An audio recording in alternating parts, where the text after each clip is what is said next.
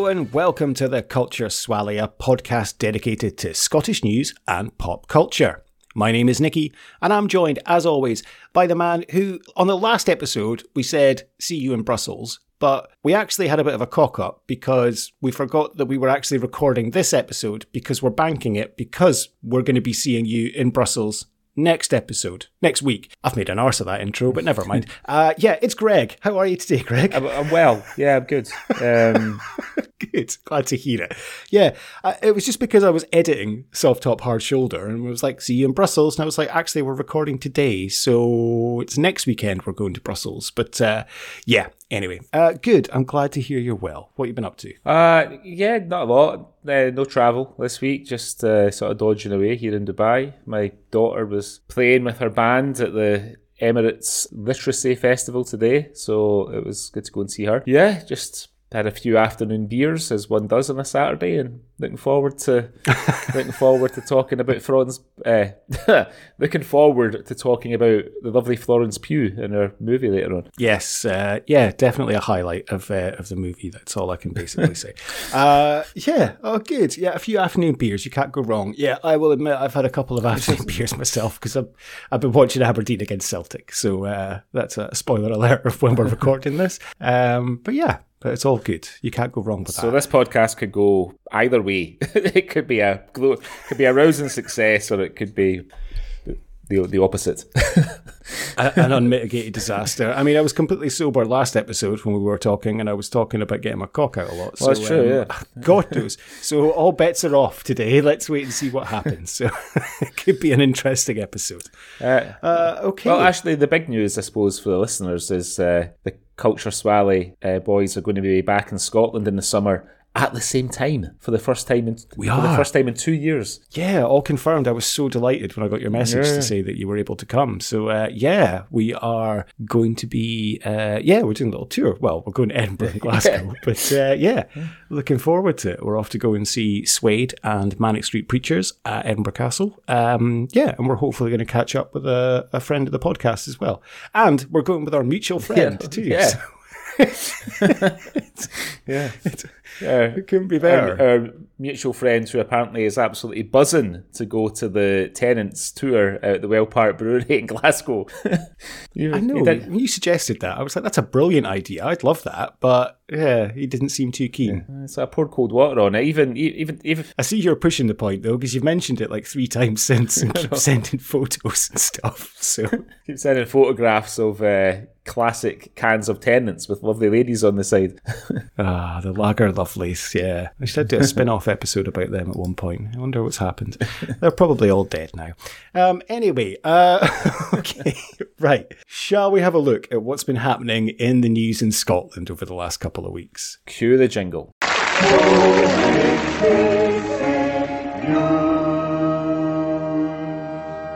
Hello, this is the Outer Hebrides Broadcasting Corporation, and here is what's been going on in the news. Okay, Greg, what have you seen in the news over the last couple of weeks that has caught your eye and you'd like to share with me and our lovely listeners? Uh, well, it, as far as I'm concerned, there's nothing more gratifying than misfortune befalling a politician. When it's a Conservative politician, it's even more gratifying. So, this story comes from the Scottish Sun uh, on the 31st of January. The headline is Turning the Air Blue. Douglas Ross, who is the leader of the Scottish Conservative Party, uh, called a fucking wanker live on Channel 4 News as the host is forced to apologise. Uh, the politician was speaking to news anchor Cathy Newman about uh, Nicola Sturgeon's evidence session at the at the COVID nineteen inquiry, which has been going on uh, last week in Edinburgh. a disgruntled driver honked their horn before they swore at the SNP while he was on air. Uh, D- Douglas Ross was in the middle of saying, "Today, this was appalling what we heard." Today, that the Scottish Government, but then a car began to honk and get louder. But Ross continues his speech, appearing unfazed as the driver screeches, Fucking wanker! he added, they were considering the implication of independence and getting into the EU when they were looking at a travel ban from Spain. Uh, the veteran broadcaster waited until Ross concluded his remarks on the SNP uh, before saying, Apologies there, there was some bad language in the background. Oh, not from you, Douglas. Uh, apologies to anyone who was offended. Ross made an, an awkward grimace before Newman pointed out he was shedding some tears due to standing out in the cold. But I think he was shedding some tears because somebody called him a fucking wanker. as always, the artist formerly known as Twitter doesn't fail to let us down. Uh, somebody tweeted, or it's not, but you don't tweet anymore, do you? you somebody exited uh, footage of Douglas Ross getting a beautiful Edinburgh hello live on Channel 4 News tonight. The Scottish are unbeatable. That passerby is a top tier legend. I want to buy my whiskey. Um, yeah, so that's uh, that's old Douglas Ross getting a bit of a roasting on Channel Four. Uh, not not by the news anchor. Have you ever uh, shouted some abuse at somebody getting interviewed on the TV? No, I've never shouted abuse at someone that's been interviewed live on TV. I've shouted abuse at people, but um, usually at football matches, or I think I mentioned before in the podcast, um, shouted abuse at Calvin Harris at a concert once. But yeah, I don't know. Never anything anyone been interviewed. You're kind of always wary of that. But that's the I guess the danger of like an outside broadcast or something because I remember they used to have obviously um, like on transfer deadline day, which is just past, like Sky Sports News would always have like reporters outside grounds. You'd always have fans behind them. But they had to stop it because there was one year, like someone had a blow up sex doll like behind them in the crowd, and then someone had a big purple dildo that they stuck in the reporter's ear as he was trying to report on deadline. So they stop that. They don't do the outside broadcasts outside grounds anymore, just on the basis of that, because that's the, the risk that you run. But yeah, I think I've heard of a few times of, of this happening in terms of people shouting abuse and it being kind of caught live on TV. Yeah, you sometimes see like when um when this morning was filmed at the Albert Docks in London and people could just like watch through the windows as Richard and Judy were doing their thing, you would like, get the guys like humping the glass, or you know what I mean? Or, like it was always good during the school holidays because there'd be teenagers down there just giving the fingers to the kind of director would have to cut away to like Richard or uh, Judy really quickly, like a sort of closer shot to cut the kid out in the background. I it was highlighted as well during um, like live football matches when COVID was on because there was obviously no crowd, yeah. so you could hear everything the players were saying. So the commentators were constantly having to apologize for the language because obviously you would just hear a player calling a you know a, another player a fucking cunt or you know saying something. And it was just having to constantly apologize. But again yep yeah, that's that's live tv for you i remember um just remembered there that years and years and years ago um, my pal had a wf video and i think it was like it was a european tour maybe like early 90s mm. european tour and there was a match between um bret hart and is it maybe maybe superfly jimmy snuka someone like that and bret hart mm. bret hart loses and as he as he's kind of picking himself up off the canvas after the count, he, re- he very, very obviously mouths the word fuck. I remember me and my pal being like, absolutely blown away by it. we were sort of 13, 14. Like, that man just said fuck, but I thought this was all scripted. He must have known he was going to lose. yeah, there's a couple of belters that have come from wrestling. There was um, there's a very famous one. It's like Sid Vicious. Uh, he was Sid Justice at the time, mm. and he's delivering a promo to, to Mean Gene Okerlund, and he messes it up and he stops and he just turns to him and he goes, Can we do that again? And Gene's like, uh, we're live, pal. Like, this is going out live. so, he has to re- kind of stumble and pick up, like, oh, pretending that he kind of wasn't um, just asked to start that interview again. Um, the most famous one, of course, involves Booker T and a promo against Hulk Hogan, but um, I'll let you look for that for yourself because okay. I'm not going to explain what happens there. But uh, do we think were the, the person's comments unjustified no, on Douglas Ross? Not at all. I mean, I think I think they, Billy Connolly puts it better than anybody when he said that. I think it was in his um, an audience with back in the mid '80s. He said like the desire to be a politician should prevent somebody from ever being one. you know what I mean? So, yeah. So yeah, I've got a lot of time for uh, the roasting, the public roastings of, of politicians. Yeah, and nobody, no, I'd agree with you on that. Nobody does it better than the people of Scotland. So exactly, yeah, very true. Anyway, that's uh, poor old Douglas having a little cry in the side of the road because uh, some Edinburgh Kiwi called him a wanker. What's um what's your first story this week? Uh, well, my first story. We're switching from Edinburgh to Glasgow. We've we've done a couple of stories about Saughton Prison we have, um, yeah. in the past, um, but now we're going to Barlinnie for my next story. Uh, so that when this episode goes out, it'll be just under a month since Burns Night. But this story, the the headline is just wonderful, and the headline is "Bam O'Shanter," and this is from the, uh, the Scottish Sun this week. Uh, a Barlinnie Burns supper. Try saying that after you've had a couple of beers. A Barlinnie Burns supper turned out to be a major flop on Monday after cons ditched the bash over fears it could destroy their hard man image. Insiders claim the inmates at the notorious Glasgow Nick swerved the jolly amid concerns their street cred could be tarnished among criminal associates.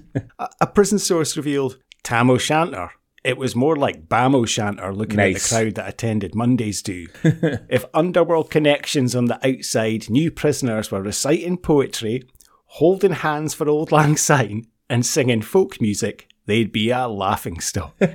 it's understood that fewer than 20 cons checked out of their cells for a tartan themed party complete with Irn-Bru and shortbread. A source said the bash has been the talk of the steamy. the steamy, I I can't, that's brilliant that they call the laundry the steamy. The bash has been the talk of the steamy for weeks. However, most of the clowns, including murderers and ruthless gangsters, avoid the event. It's seen as a brutal stain on their street cred. Maintaining a hard man image is more important than escaping their cells for a song and a dance. Uh, the Scottish Prison Service last night defended the bash and insisted it is important to mark significant events. A spokesperson said, We work hard to support the health and well being of all those in our care, including the events such as these, which celebrate important dates in the cultural calendar. Uh, it comes after the Sun exclusively revealed last month that jailed paedophiles at Barlinnie were treated to a Christmas sing song and then got selection boxes to take back to their cells. I'm not laughing at that, but there's something funny about giving pedos a selection box to take back to their cells. It's the sing song. You better watch out.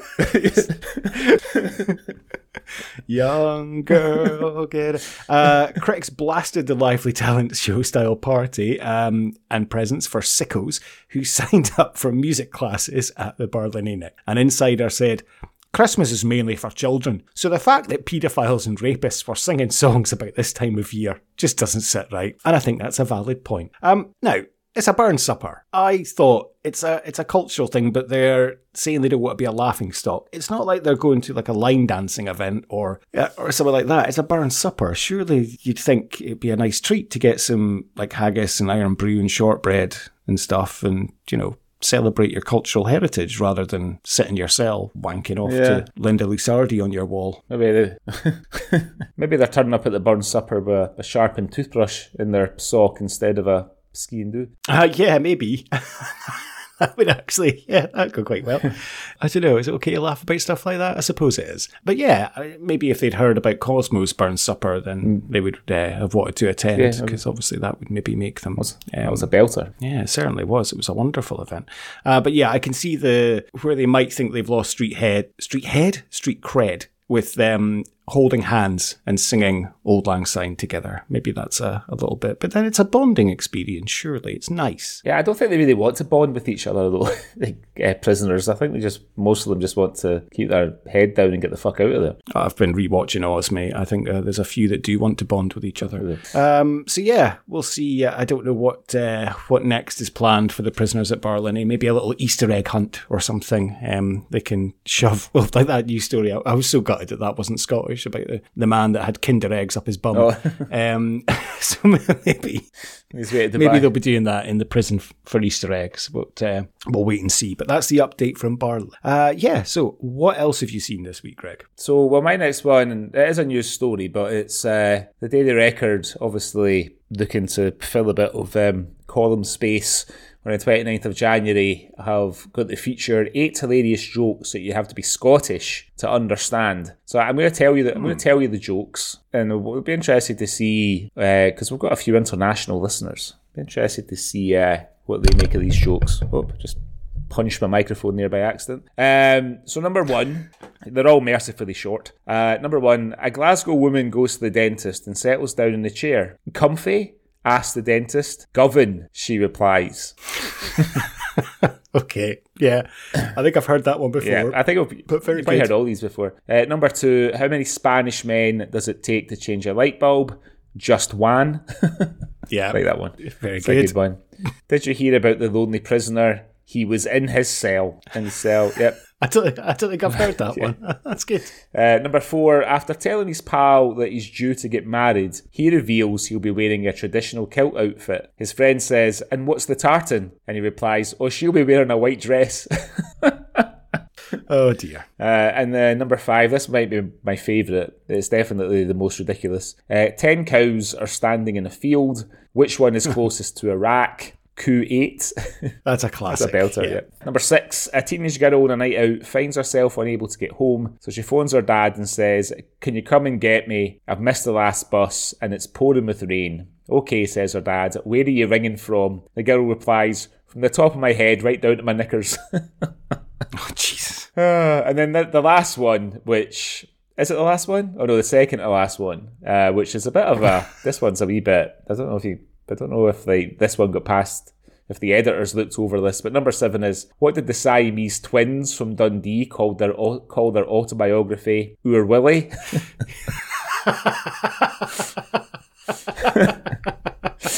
Uh, bear in mind that uh, the Siamese cats were cut out of the remake of Lady and the Tramp.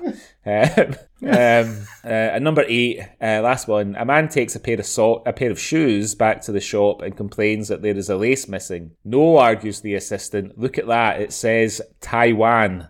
Okay, very good. Yeah. Okay. Have you got? So Do you have a particular favourite sort of Scottish joke that uh, we can tell on the podcast? Uh, my favourite Scottish joke that we can tell on the podcast. I- I'm surprised this wasn't on the list actually, because it is a classic Scottish joke, and it's um, the, a woman walks into a bakery and points at one of the baked goods and says to the baker, "Is that a donut or a meringue?" And the baker replies, "No, you're right enough. It's a donut." I, do like a really corny joke. I got to be honest. Maybe it's the it's the it's the dad in me, but I do like a I do like a really silly joke. I think it's just age as well, mate. You're getting older, Well, so you know you can appreciate just a, a little a little corny joke. Do you have any favourite Scottish jokes that you can tell on the podcast? Um, I did. I've got. I do. Right. It's not necessarily a Scottish joke, but it's maybe my. I, I can't tell it. I'm not going to tell it because it's. I can't tell it. You have to cut that out. No, I don't really have a. I, I'm, not, I'm not very good at remembering jokes. You know. Yeah, I mean, I definitely I can't I can't tell my favorite joke of all time on the podcast because yeah, it gets banned. Um, I do remember a kid. T- I remember a kid telling me a joke at school when I was like really young, maybe like nine or ten, and honestly, it, it made me laugh literally for hours. And it's such a silly joke. But he said to, I, you know, like sometimes at school you would get sat next to somebody that you didn't know. Or somebody that you only knew a little bit, you know, especially if you were in Yeah. like different class, if you if you came out your normal class for like maths or English or whatever. Um, and I was sitting next to this kid called Lee Rooney, and he said he said to me, "Do you want to hear a joke?" And I said, "Yeah, yeah," because I used to like telling my dad jokes. Uh, my, my dad loved a joke, and he said, "What do you call a rabbit with a bent dick?" And I said, "I said I don't know." Then he said, "Fuck's funny." And uh, honestly, like the, re- the the rest of the lesson, I was just like in bits, and because like, he must have told that joke about a hundred times, I'm sure, before he got round to telling me the joke. But because I just couldn't stop laughing, he started. He could, couldn't stop laughing either. We both were absolutely bollocked by the maths teacher, Mrs. Law, because we just uh, honestly, like she was bollocking us, and I was still laughing. I couldn't help it, just making her angrier and angrier.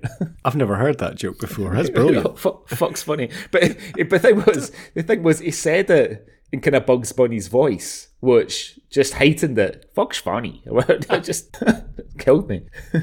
so Oh, very good. I don't know what he's doing now, Lee Rooney. I hope he's uh, gone on to maybe he's writing jokes for Michael McIntyre or somebody like that. I'd like to think of him doing something like that. Maybe he's writing articles for the Daily Record and uh, posting about the eight jokes you need to be Scottish to understand. Who knows? Anyway, that's uh, that was my uh, last story this week. What's your what's your next one? Uh, so my second story this week comes from Edinburgh Live this week, and it is the parcel company Evri. Um, parcel companies get such a bad reputation in the UK. I think like it- always reading about stuff, and they're just an absolute joke by all accounts. But this is Evri, and they are sorry as Edinburgh Mum's parcel was left by bin in local park.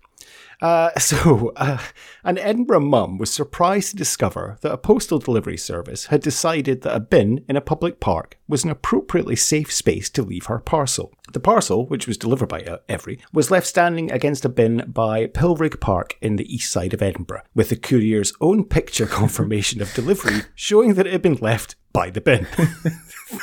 like, that's just fucking so cheeky. Uh, the mum said that this is the second time that an Evri courier has left a parcel in the same spot, leaving her having to search the park on two separate occasions. By the time she'd walked to the spot where the parcel was left, it had already disappeared. There's a fucking shock. And there's a picture of uh, to say that the parcel has been delivered and a photo of it lying next to the bin. In the delivery confirmation, which uh, shared with Edinburgh Live, the message from Evri states that the parcel has been delivered to a secure location at the delivery address with an attached picture clearly showing it has been, in fact, left by the bin in a park. a spokesman for Evri said, Our ambition is that every customer's experience is a positive one. We have apologised to the customer and offered her a gesture of goodwill. What are they going to offer her as a gesture of goodwill? Uh, this was an isolated mistake. Well, it's not, because it's the second time it's happened. Uh, from the courier who has been spoken to. Edinburgh Live understands that the mistake happened because the courier was unfamiliar with the property and, uh, and also because it was dark and they were unsure if they could drive through the park, which had a number on the gatepost. So that just sounds like excuses. Yeah. Um, but yeah, that's uh, shoddy parcel delivery and being left by a bin in a park. Have you ever had a parcel delivered somewhere or no, well, picked up, Yeah, we get parcels. stolen a parcel? They've never stolen a parcel. But yeah, we get stuff delivered here. Generally speaking, it's fine. I have stopped getting food delivered because one, it's like I when I say food, I mean like a sort of takeaway, like a takeout delivered. Because one, it's never very good. You know, I can nine out of ten times I can probably make something nicer myself. Hmm. And two, like they always phone instead of just coming to the door. They phone. Right, and I remember Yeah. I was fucking doing a nut about it one night, and Paula said to me, "Well, maybe they're phoning in case they might think, you know, in just case there's a baby in the house or something, they don't ring the doorbell." And I was like, "Well, okay." I said, "Well, that's fair enough. You know, if they're coming at night, they might, you know." Might want to, to if you got a little kid in the house. Um, but then when my daughter got something ordered and they fucking phoned during the day. So I was like, why are you phoning? And he's like, oh, uh, I've got your parcel. And I said, well, just, I've, I've got your order. Well, just ring the fucking doorbell.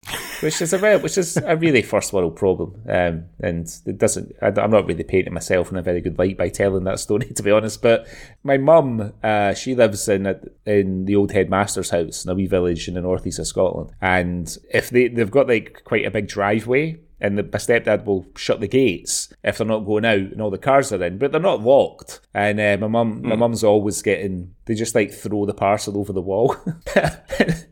um, if she orders stuff from like Next or or whatever she's ordering from, like nine out of ten times they just like fling it over the wall into the garden, which drives my mum fucking potty. Yeah, I can imagine. That's yeah, that's got to be annoying. Yeah. if that's happened. Yeah, that's really got to be annoying. Instead of just trying the gate, you know what I mean, to see if it's open. Yeah, that'd be the logical thing to do, but no, it's just laziness. But then I guess uh, in a way as well, you have to think that these drivers, like I have read articles, they get paid like absolute peanuts. yeah, they get they, get paid by they get paid per parcel, don't they? So Yeah. the more they So deliver, the more they just get want paid. this. Yeah. Yeah. So if he's wasting 10 minutes like searching for the location or searching for the gates, then he just is like, oh, fuck it, that'll do. Yeah. Uh, then it's delivered. Here's your photo. It's been delivered. Right. Next Yeah. one. So, I mean, that's pretty specialist, though, just leaving it next to a bin in a park. Well, yeah, just a little bit. And yeah, it's no surprise that the parcel was gone when Yeah. she went to collect it because, well, that's exactly what's going to happen, isn't it? does it say what it was that she ordered? It doesn't know. It doesn't say Interested, Um, interested to know. Why.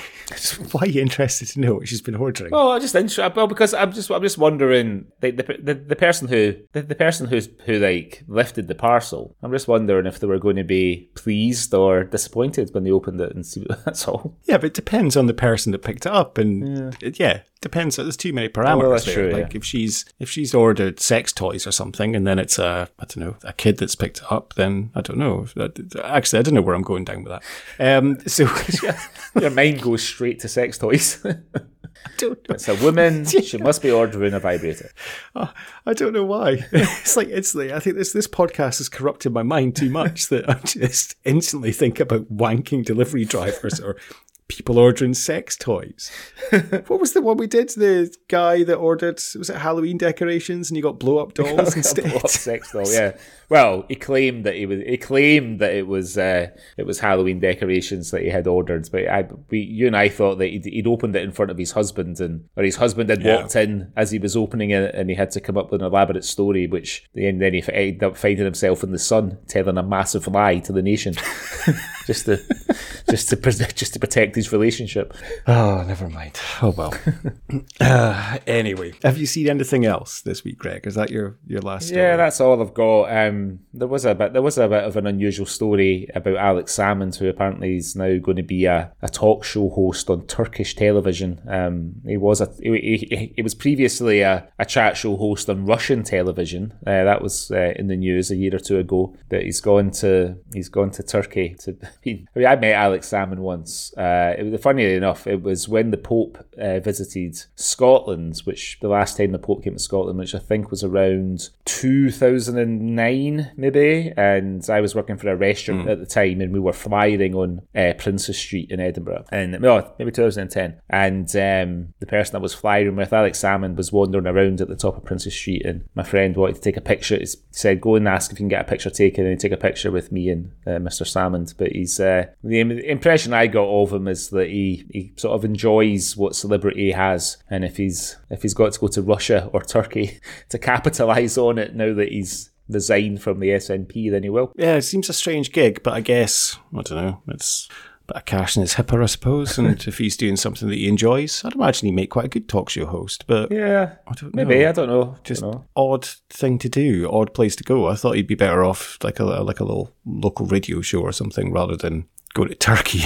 like, who's he chatting to? Well, his first his, his first guest is uh, uh, is one of our favourite actors, Brian Cox, who apparently him and Mr. Salmond are very good friends.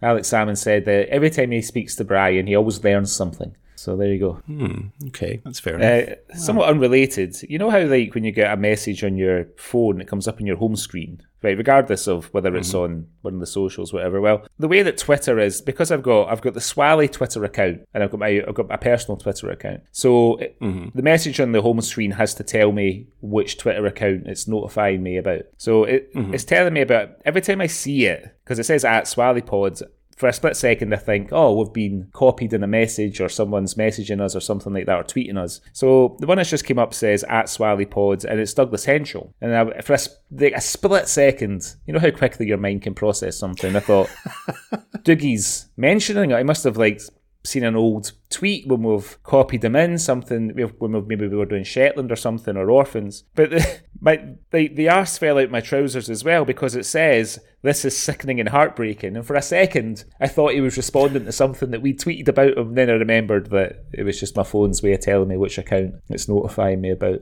Because the last thing, the last thing we want to do is upset Dougie Henshall. You know. No, no, you don't want to upset him. Definitely not. We don't upset anyone on this podcast, um, apart from um, Nick. Nicholas Rossi. Nicholas Rossi. Um, but um, I've got a very quick update for you uh, relating to, I think it was on our Tutti Frutti episode. In fact, it was on our Tutti Frutti episode. Remember, I had a, a story about a drug dealer called Ethan Elite. Oh, yeah. Who sent basically to his whole phone book telling them that he had uh, cocaine and heroin. Uh, so, yeah, he was um, sentenced this week. He got four years, nine months. Me. so, Oh, not such a happy ending for Ethan, but at least he'll have a couple of burned suppers to look forward to in prison. Yeah, interested if his inmates consider him to be elite with his uh, HMP Grampian. Oh dear. Anyway, uh, it's very rare that we can do a little update on previous news stories, so I'm just glad to be able to share that. Um, okay, so if you've seen anything in the news you'd like us to cover, or if you've just got any funny news stories you want to send us, or if you've got anything you'd like us to cover on the Swally, you can get in touch with us on cultureswally at gmail.com, or you can follow us on Insta at cultureswallypod, or on X formerly known as Twitter, at SwallyPod, which Greg has just mentioned a few times. so, right, before we go on to what we're going to be talking about today, let's have a little word from our sponsor. And our sponsor is, of course, Doric Skateboards, a skateboard brand created by Gary Kemp, whose main focus is to explore the people and the culture of Aberdeen and the northeast of Scotland, and to create designs that reflect life in that area. Doric Skateboards screen print their own decks in their studio by Gary's fair hand and they have produced some amazing designs over the years, including an Annie Lennox inspired board, a Robert the Bruce deck, and a plenty of pop deck inspired by the old Bon Accord trucks that used to drive around Aberdeen delivering fizzy drinks. Doric skateboards also replicate these amazing designs onto clothing on 100% organic cotton tees, hoodies, sweatshirts, and you can also fill your boots on stickers, pin badges, beanies, and caps.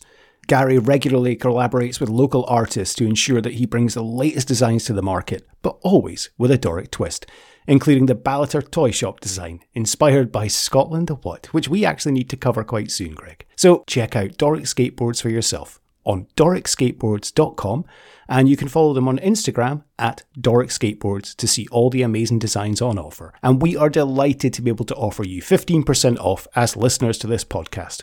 All you need to do is head to doricskateboards.com, have a look at all the amazing decks, stickers, badges, hoodies, and tees on offer, and enter the promo code SWALLY. That's S W A L L Y, same as the name of this podcast, and get your 15% off. That's doricskateboards.com, link in the description of this episode. Okay, Greg, so it was your choice this episode, so why don't you tell us what we're going to be talking about on the Swally today? Well, we would normally save the scarier films for our Halloween spectacular in August, but uh, I thought I would pick this one um, mainly because it's got an actress in it that I know that you and I both enjoy on the screen, uh, the lovely Florence Pugh. Um, so I chose the Netflix movie from 2018, Malevolent, starring the aforementioned uh, Florence Pugh and uh, the wonderful James Cosmo, although he's not in it enough, uh, Celia Imrie, some other actors um, who I can't remember their names. I've not written them down for some reason.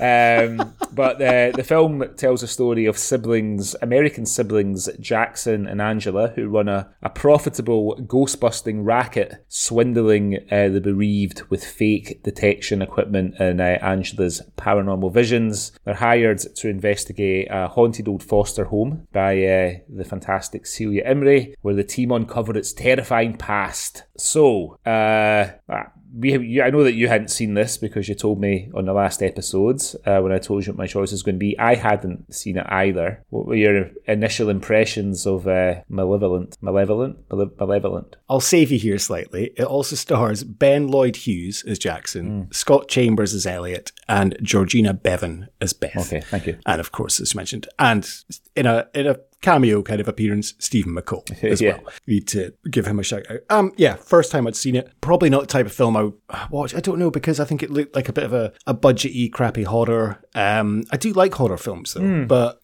it's I kind of find I'm watching less and less nowadays because things don't scare me, if you know what I mean. Yeah. Like I've, I don't think I've ever really seen it. I think we've discussed this before. Like I like a horror film, but I, I, think I prefer more of a creepy kind of film, and I think that's why I prefer probably something like Inside Number Nine or you know Tales of the Unexpected. yeah, something out. But then I don't mind. Like I quite enjoyed the Terrifier films, but they're like a bit too over the top as well. But you know, uh, this it was okay. Like it had some good ideas. Yeah. But by the time it gets to the climax, it's just a bit scary. Uh, a bit scary. Like it wasn't scary. Um, like some of the atmosphere setting is good, and and there are some like kind of genuinely creepy scenes to begin with that you are a little bit invested in, and uh, it's kind of subtle, but then it just loses its way, and it's too much of a mix of of two films. It's kind of a a paranormal thriller kind of film to begin with, and then it turns into the Hostel towards the end. I mean, spoiler alert, yeah. obviously, if no one's seen it. Um, you know, and turns into like a bit of a gory torture porn kind of film, which I, I don't know. It's it's like pick a lane. I'll come back on later to the setting of 1986. What was the fucking point of that? Yep. And, and another couple of points. What's the fucking point of the American accents? Anyway, um, overall, I didn't. I didn't hate it, but I think the reason I didn't hate it was because of Florence Pugh, mm. who, I mean, I can get this out of the way. I this is peak Florence Pugh for me. This is when she was genuinely just so beautiful. Um, she still is beautiful, but I've gone off her a little bit now. Um, but this is when she was like really lovely. But she's also a fantastic actress, and she does really kind of take you in. And, and you know something, she doesn't say a huge amount in this film, but she delivers a great performance through her facial expressions and through her acting. And I, I, think she saves this along with Celia Imrie, who, I mean, we'll talk about later, but she is just brilliant in this as well.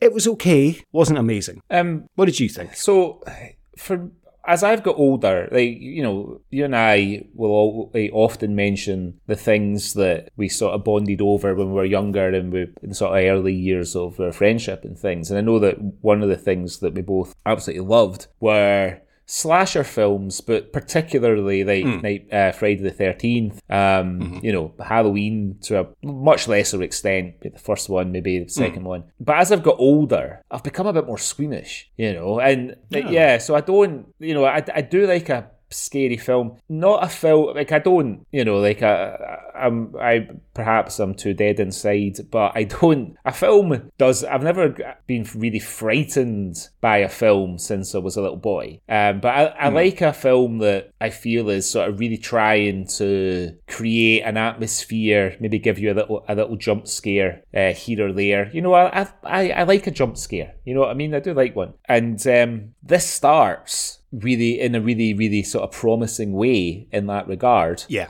You know, the yeah. the little the little moment just before the opening sort of title comes up when she when uh, Florence's character uh, Angela thinks that she's looking at a mannequin, um, mm-hmm. and it turn and it moves and she you know she she she passes out. I thought right, we are on for a fucking belter here. Um, yeah. And like you, I was left a little bit sort of disappointed by it. I don't think it doesn't really, um, you know, you it does have some good moments that you mentioned, and it's got a good cast um, for the most part, but it doesn't really, uh, it, it doesn't really do what I hoped it would do. You know, I wanted something atmospheric and, and creepy, and you know, the, this. I'll just say now before we spoil out too much of the film we're going to spoil the film. So if you haven't seen it, you can watch it on Netflix. But the, the, the, sort of twist that comes a little way, sort of around halfway through the film, I saw it. I kind of saw it coming a mile away. You know, yeah. Which uh, I don't know. I think um, had I been the director, whose name is Olaf de Fleur Johansson, uh, which is an amazing name, I might have not sort of sh- shot my bolt on that until a bit later on. You know, I think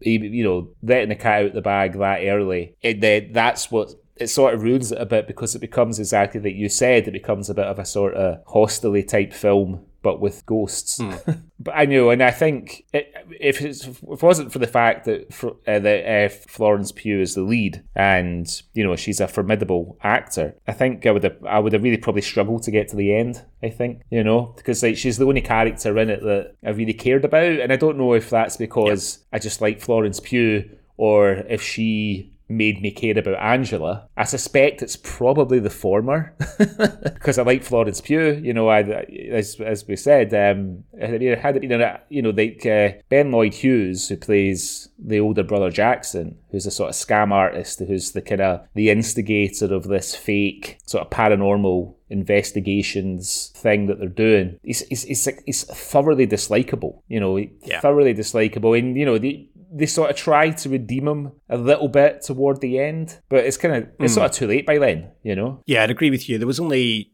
there was three characters I cared about in this film that I was kind of invested in, and they were Angela, played by Florence Pugh. I agree. I, I didn't give a shit about any of the rest of the other main cast. Obviously, her grandfather, played by James Cosmo, because it's Cosmo. So of course I cared about him. And then Barney the dog, um, Cosmo's dog. So that was yeah. the only three characters that I actually really cared about in this. I like Barney. Yeah, he's, he's a good uh, a good boy. He was a good boy. Um, I think you you really touched upon a really good point there, where I agree. When I first started watching this, I thought, okay, I'm in. Right? It's Glasgow. It's 1986. Mm. Florence Pugh. This is going to be good. And then they go to a house and Stephen McCole is there, and you're like, this is great. There's you realize that they're kind of ghost hunters, and then you quickly realize that they're actually scam artists, and you're thinking this uh, this this is good. I like this. Mm. And then you get the jump scare uh, with the the mannequin, and it turns into you know his dead wife, and you're like, fuck, okay, right, I'm in. And then a title card, and then it all goes downhill. Well, actually, no, it goes downhill after you kind of see Cosmo.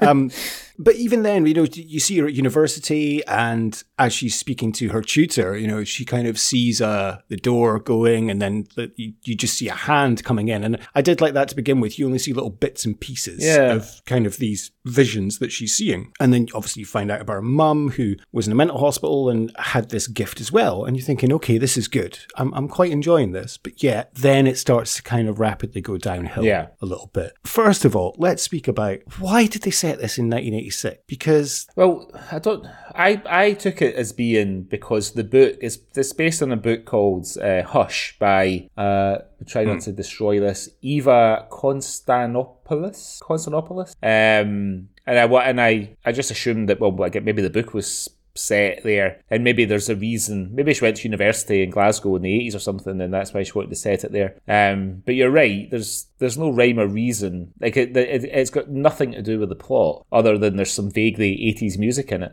And even I'm not I'm not even sure that the way that the characters are dressed are particularly period either Nope, I have got written down like there's nothing about um 1986 in their clothes at all. Like it, Yeah. it's more it's more now or 1996 or Yeah. when it was filmed. Like it just doesn't like I, in 1986. Like for example, Florence Pugh spends a lot of the time in that like black and white stripy jumper Mm. and jeans and DMs. She wouldn't be wearing that in 1986. Like I don't think. Well, I mean, I- I- maybe you know. maybe she would, but there's not. But it's it's not like it's not like atypical of what girls wore then. You know, if they wanted to do, if they wanted to be uh, authentic, she would have like a feather cut and espadrilles, or you know, or whatever. I'm I'm not saying she'd be dressed like Mary the punk from EastEnders, but I'm just saying that like I don't know, it just felt the clothing was a little bit inauthentic. Like even the, the Elliot, like he's wearing a t-shirt, and I just it didn't feel. And and the other girl, um, whose name I've completely Be- uh, forgotten Beth? now, Beth? uh, Beth, Beth. Like the clothing she was wearing, it just didn't feel like 86. The nightclub they were in didn't feel like 86. Yeah. It felt like 96. Yeah. And you're right, apart from the music. The only thing that felt 80s to me were the cars that they were in. The old Volvo, yeah, the Volvo estate, Yeah. yeah, and maybe like maybe like the headphones that uh that the, he's got on. Yeah. what's his name? Elliot's got on when he's uh working the Jackson. Jack- not Jackson. The other what's the Elliot, the wee camera guy. He's got like a an old set of headphones on when he's filming, isn't he? Uh, I thought you meant uh, Jackson with his Walkman. Oh, yeah, yeah. Listening to Yeah. his self-help tapes, Course, which yeah. um, Yeah, just- it, it it just felt a bit shoehorned in for me. Like it just didn't seem to make sense. I wondered if this film has maybe been quite heavily edited because it, it, it's a it's a fairly Hmm. you know it's a fairly Swally centric ninety minutes you know and and if you're going to make a Scottish film, the best way to get us to cover it is if you make it ninety minutes long.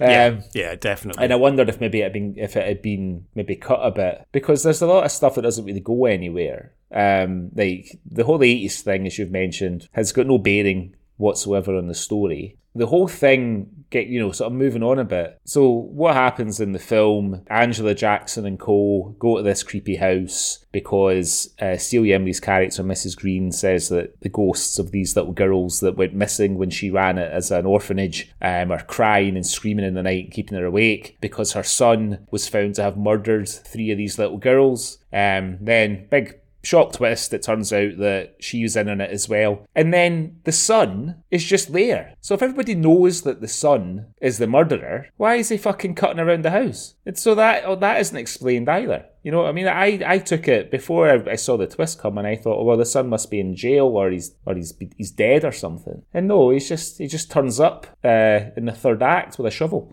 and a really nice coat that I liked. Uh, yeah, that was yeah, that struck me as a little bit odd. Now I don't, I uh, yeah, I genuinely don't understand this, and I, I kind of want to yeah discuss this with. You. So Mrs. Green, Celia Imrie's character. Now again, as you've explained, there's a lot that's unexplained here. In fact, let's if I can go back a second. Why the fuck are they American? Well, that's Why yeah. are why have you cast Florence Pugh and Ben Lloyd Hughes? Both are English actors and have them doing American accents. It adds nothing to the plot. Make them speak with their English accents, and then Cosmo can just say, you know, your mum fucked off to England, Yeah. and it saves you having to do an American accent, which just took me out of the film a little bit as And well. there's, because there's there's a few points. I knew they were both English. There's a few points as well where they clearly forget that they're supposed to be doing American Yes. accents. and yes, they do. the director obviously hasn't noticed. but yeah, it's especially in the big, in, right in the beginning, because I did think at one point, are they supposed to be American? You know? Yeah. Um, but yeah, you're right. I mean, and again, maybe there's maybe there's a bit more to that that they decided that we didn't need to know. You know, I maybe just wanted to. It was in a hurry just to get to the ghosts. So as so Mrs. Green calls them to get rid of these girls whose screaming is is driving her crazy. Yep. And again, it's never explained. She has a flyer Mm-hmm. from them, which Elliot had only produced like the day before. Yeah. And even Jackson's like, where did you get that?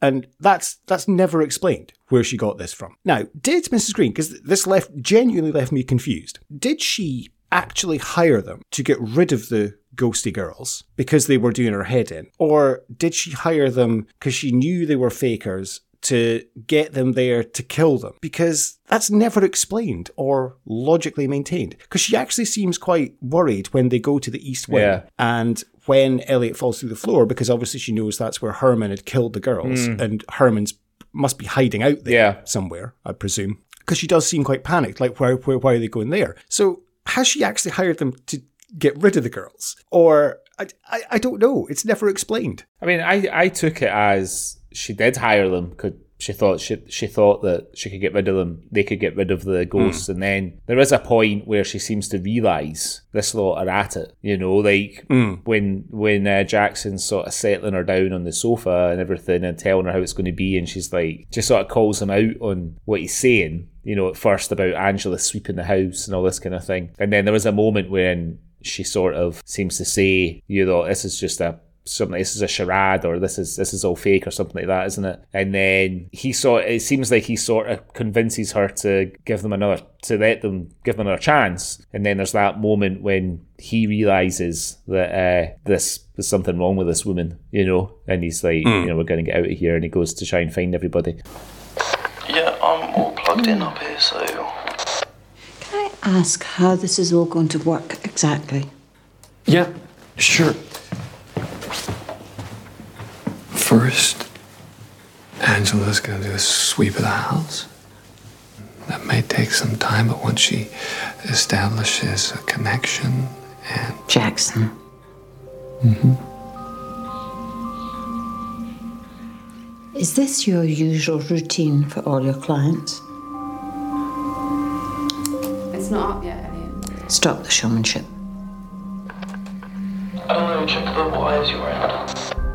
Um, so I thought, you know, I thought maybe that was that was this that was sort of made sense to me as much as a, a film like this can make sense. Um, but yeah, I think I think probably there's a bit more. I feel like there's probably a bit more exposition in this that's been kind of sort of cut out in a in a haste in a haste to get to the the sort of scary bits, the dramatic bits. So they are effectively they are scamming people to begin with because they are, I think, effectively going on their mother's reputation because she had this gift Yeah, that she could That drove her mad. effectively see dead people. yeah, Um, which she started went to as, as Cosmo says, you know, she went to America, started a business, then went mental, heard these voices in her head and killed herself. And they're kind of using that to to pretend to be like ghosty hunters. But as it turns out, Angela has this gift as well and starts seeing ghosts for real. And as it turns out towards the end, Jackson also has a little touch of, of this too. Yeah. So I thought that was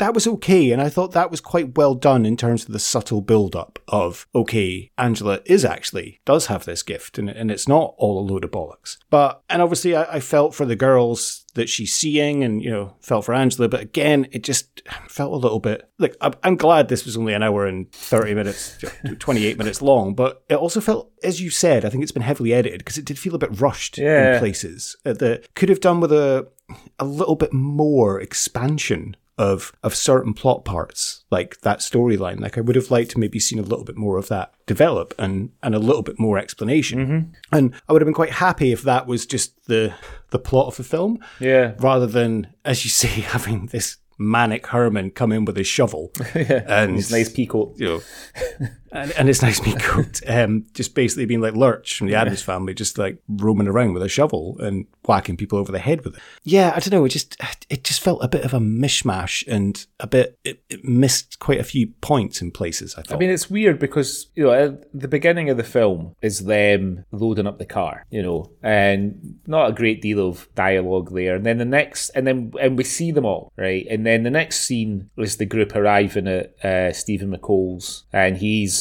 recently widowed. He's got his little girl who's maybe six or seven, and for some reason we see everything for a couple of minutes from like her perspective. So she's obviously wee. So all you see is like people, like the waists and the sort of the kind of disembodied voices of the characters and her, per, her per- perspective of it all. And it feels like, and there's a couple of bits later on as well, particularly when the wheels are falling off when they're in the house after Elliot's fallen through the floor, and kind of just before and just after, where it's it's almost there's little moments that are almost like a kind of found footage sort of film, you know, um, the like a kind of like a paranormal activity or a Blair Witch Project or something. But it, it's not really used to any effect. You know, they, they, they when Elliot falls through the floor, the camera's sort of hanging, it's sort of swinging, it's sort of caught in the floorboard, so it's swinging, um, and it's panning round the, the room that he's fallen into. But like in, in better hands, we might see something a bit kind of creepy in the corner, or, but it might make us think, oh, what do we see there? You know, wind it back, whatever. But we don't see anything. We just see Elliot fucking we just hear Elliot bloody roaring and greeting because he's falling through the floor, and um, and just like sort of dark corners of a room. Yeah, it's, and, and the thing is as well for for Florence Pugh, this was the same year that she did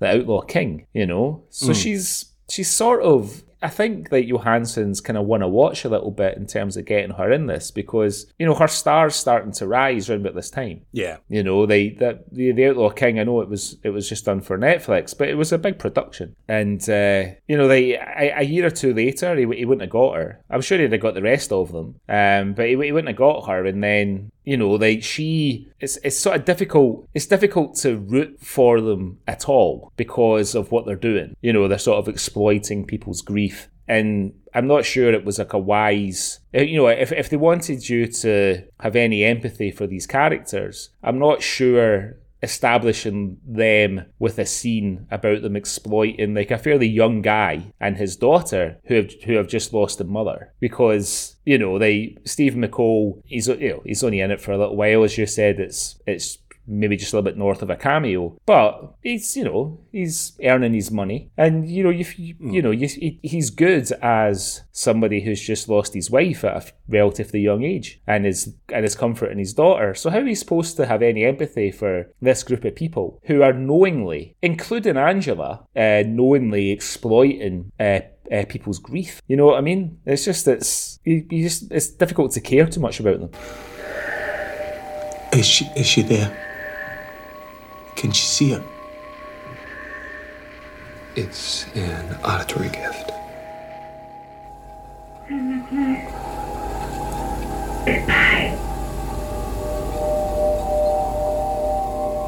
She's gone.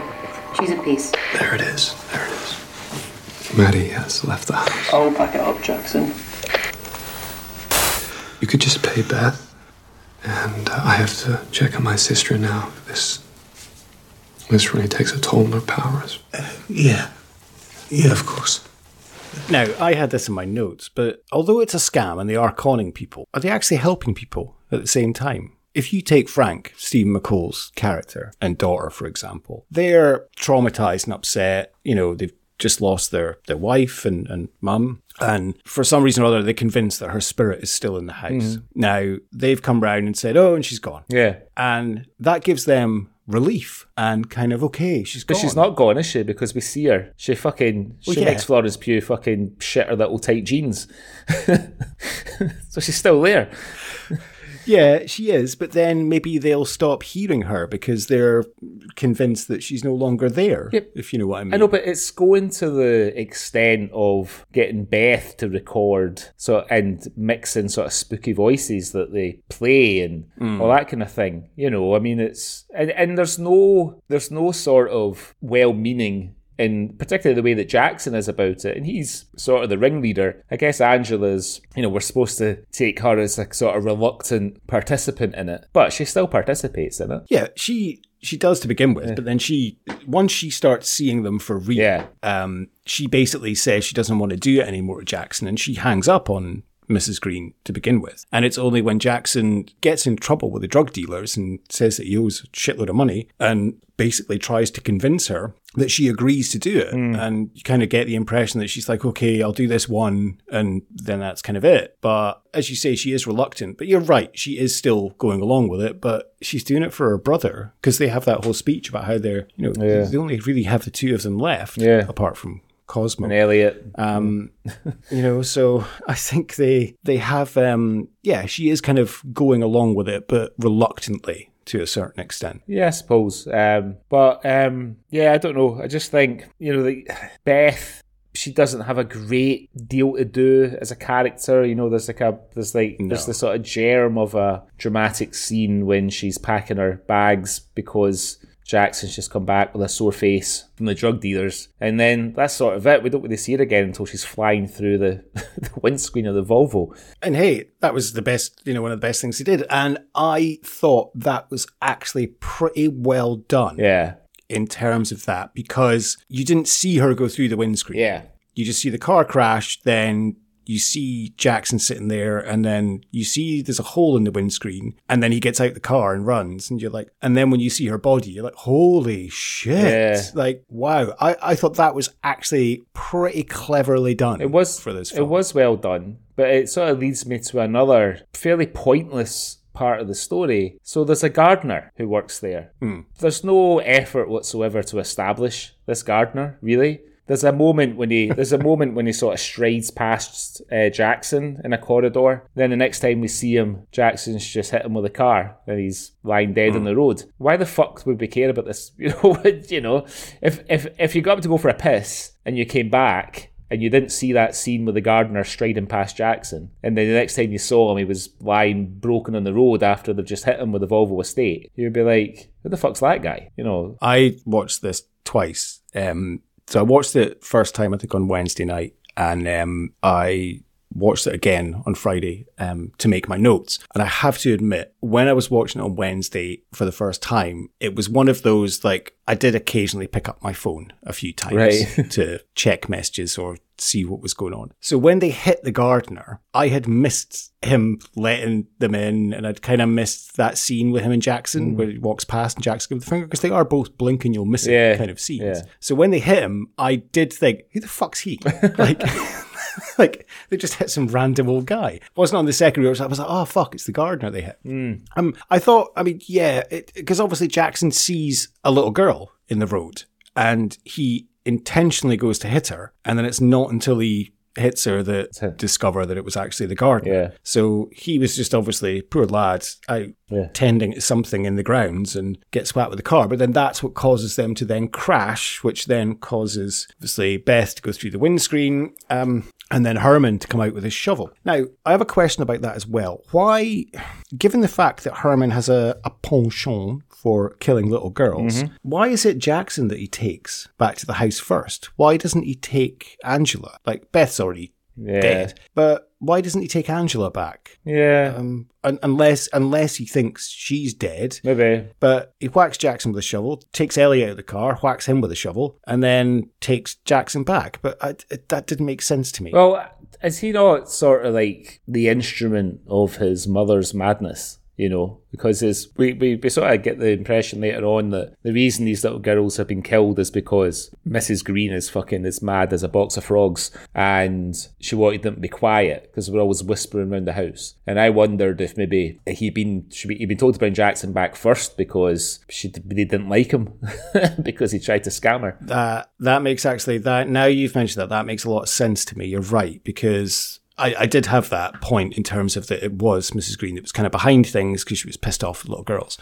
And it probably was in terms of get the mouthy one because he's always talking. Yeah, and, yeah. You know, because she does a, few points kind of say, does this work with normal people or, or don't give me this kind of your normal pattern? Yeah. So you're right. That that actually now makes a lot of sense to me. Did you- In terms of why Herman. Did you spot? Did you spot the actor who played Herman? So, um, I didn't actually. Niall Greig Fulton from uh, Let Us Pray, who played the Mad Doctor in Let Us Pray. Ah, okay. Ah, oh, well, wonderful. He's got a very, Oh, fantastic. he's got a very, uh, I missed that. he's got a good actor's face. I think Now, Greig Fulton. You know, he's especially Yeah. playing a, he's got that sort of slightly craggy, sort of severe uh, face that I think lends it quite well to sort of. Well, the two things I've seen him in. So, like I said before, this film, like the synopsis of this film, is right up my street. Right? You know, when I read the synopsis, I thought, I'm, I'm game for this, right? And the reason is because it reminded me that when I was a kid, there was a lot of um, drama programs on children's television that were quite creepy and not, you know, in some in some respects, some of them not that far away from the synopsis to this film in a very loose way. So it's led me to prepare a game. Oh, love a game. So I'm going to read you this uh, like a brief synopsis of either a 1970s slash 1980s British children's television show or a horror film, and I want you to tell me whether you think it's a, a horror film or a or a 1970s 1980s children's television show. All right. Okay, great. Okay. Yeah, I'm in. Let's go. Okay, so the first one a man and his girlfriend rescue and adopt his brother's daughters, who have lived in the jungle for years. But the couple soon find that a shadowy feminine, feminine figure has latched on to their new family. Do you think that's a kids a TV show from of children's television from the past, or do you think that's a horror film? I'm going to go with uh, kids' TV show. It doesn't ring a bell to me. This is actually that's actually a horror film called Ma- Oh, okay. called Mama. Um, Right. Next one is uh, Lucy goes to live with her distant cousins. Uh, after her mother has passed away, and uh, oh, sorry, after her parents have passed away, um, she goes to live with some distant cousins um, in an old Victorian house. In the house, she befriends the ghost of a Victorian child who decides that the best way to keep Lucy as her playmate forever is to kill her. Horror film or children's television show? That's definitely a children's television show. Correct. That's the television show Come Back Lucy from 1978 that was on ITV.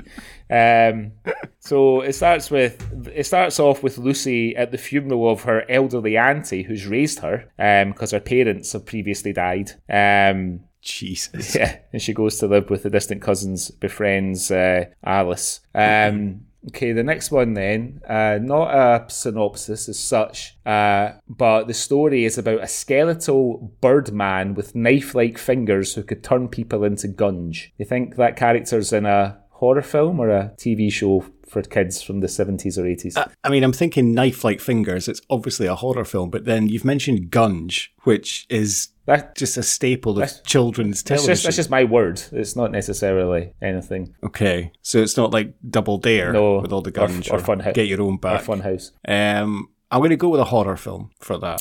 This is actually the Look and Read educational BBC programme called Through the Dragon's Eye, Wow. which I remember doing at school because we used to get books and we'd watch an episode. There was another one called uh, Dark Towers, which you may remember, which had a sort of uh, the ghost of a spectral knight in it. Okay, one very final one. Well, one second to last one, rather. Um, D- Dahlia hopes to start life afresh with her daughter, but haunting visions and eerie noises begin to daunt her. She must now find out whether the sounds are real or if it's all in her head.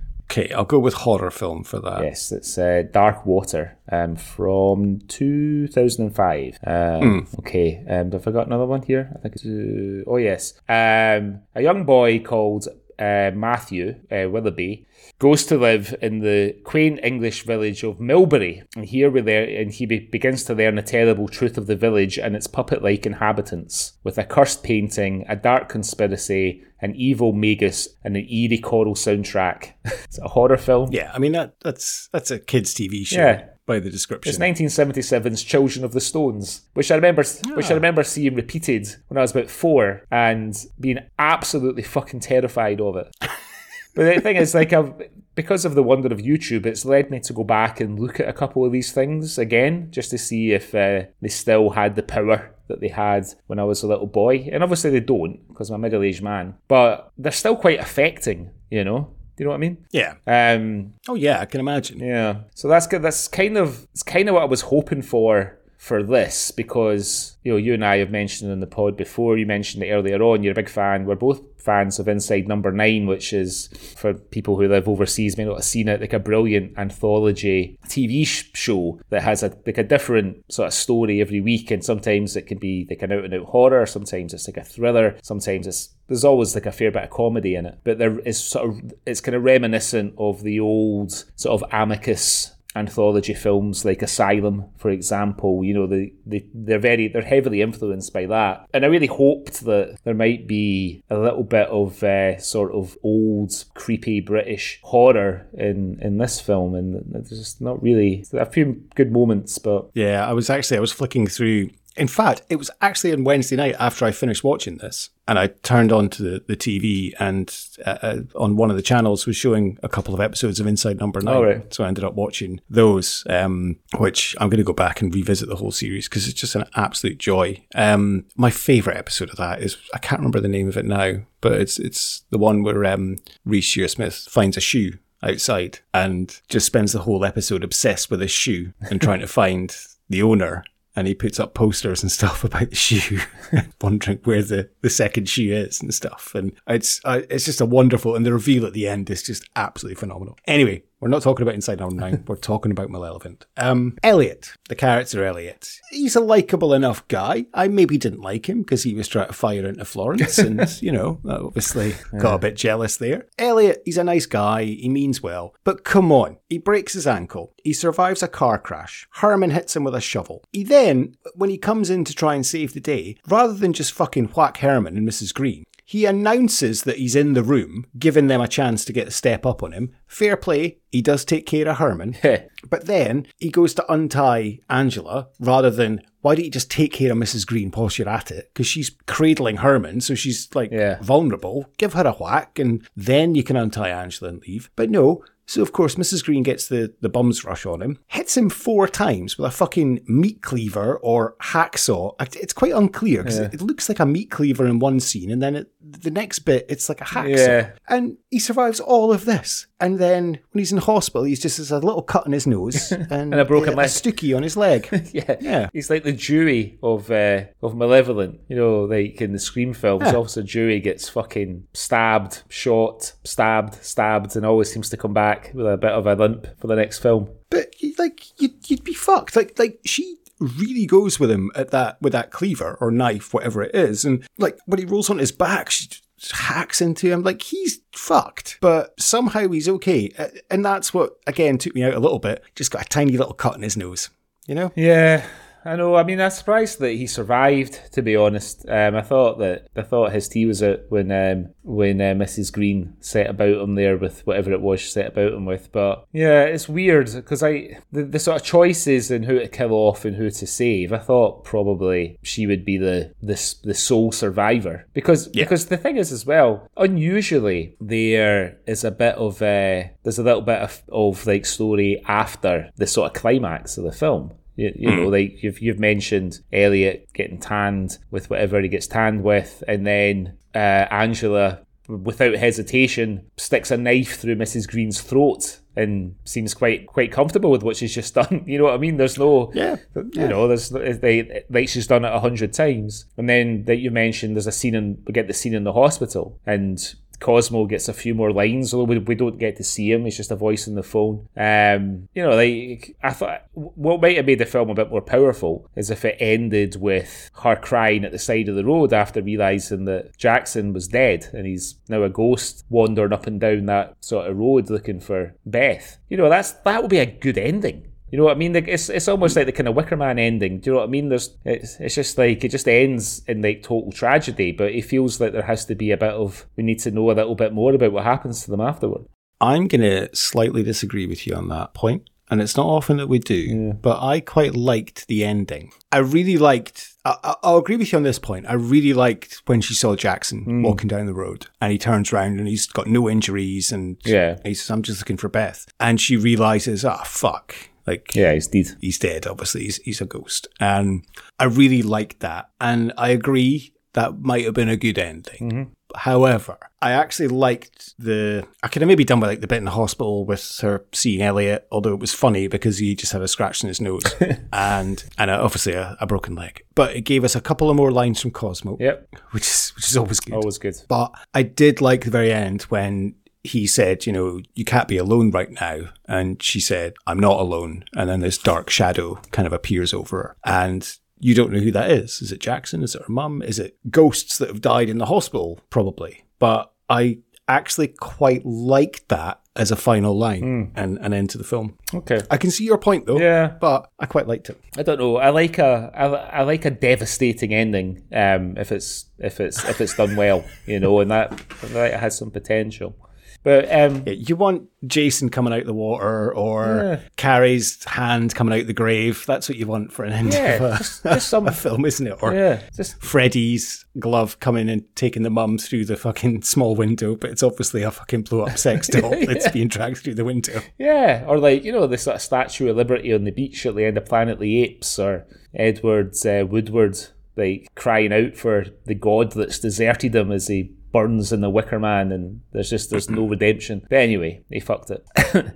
Um, so Florence Pugh, I'm looking at her filmography on Wikipedia. Uh, So not her TV filmography, but her film her film filmography. Not a, not a lot of like parts really, and I know she's like a young actor, but she goes from so she does a little short film after this. Then she's into she does Fighting with My Family, which I think probably made her fair to say because it was quite successful. Um, Yeah. the same year, Midsommar comes out, which is a film that I'll never watch again.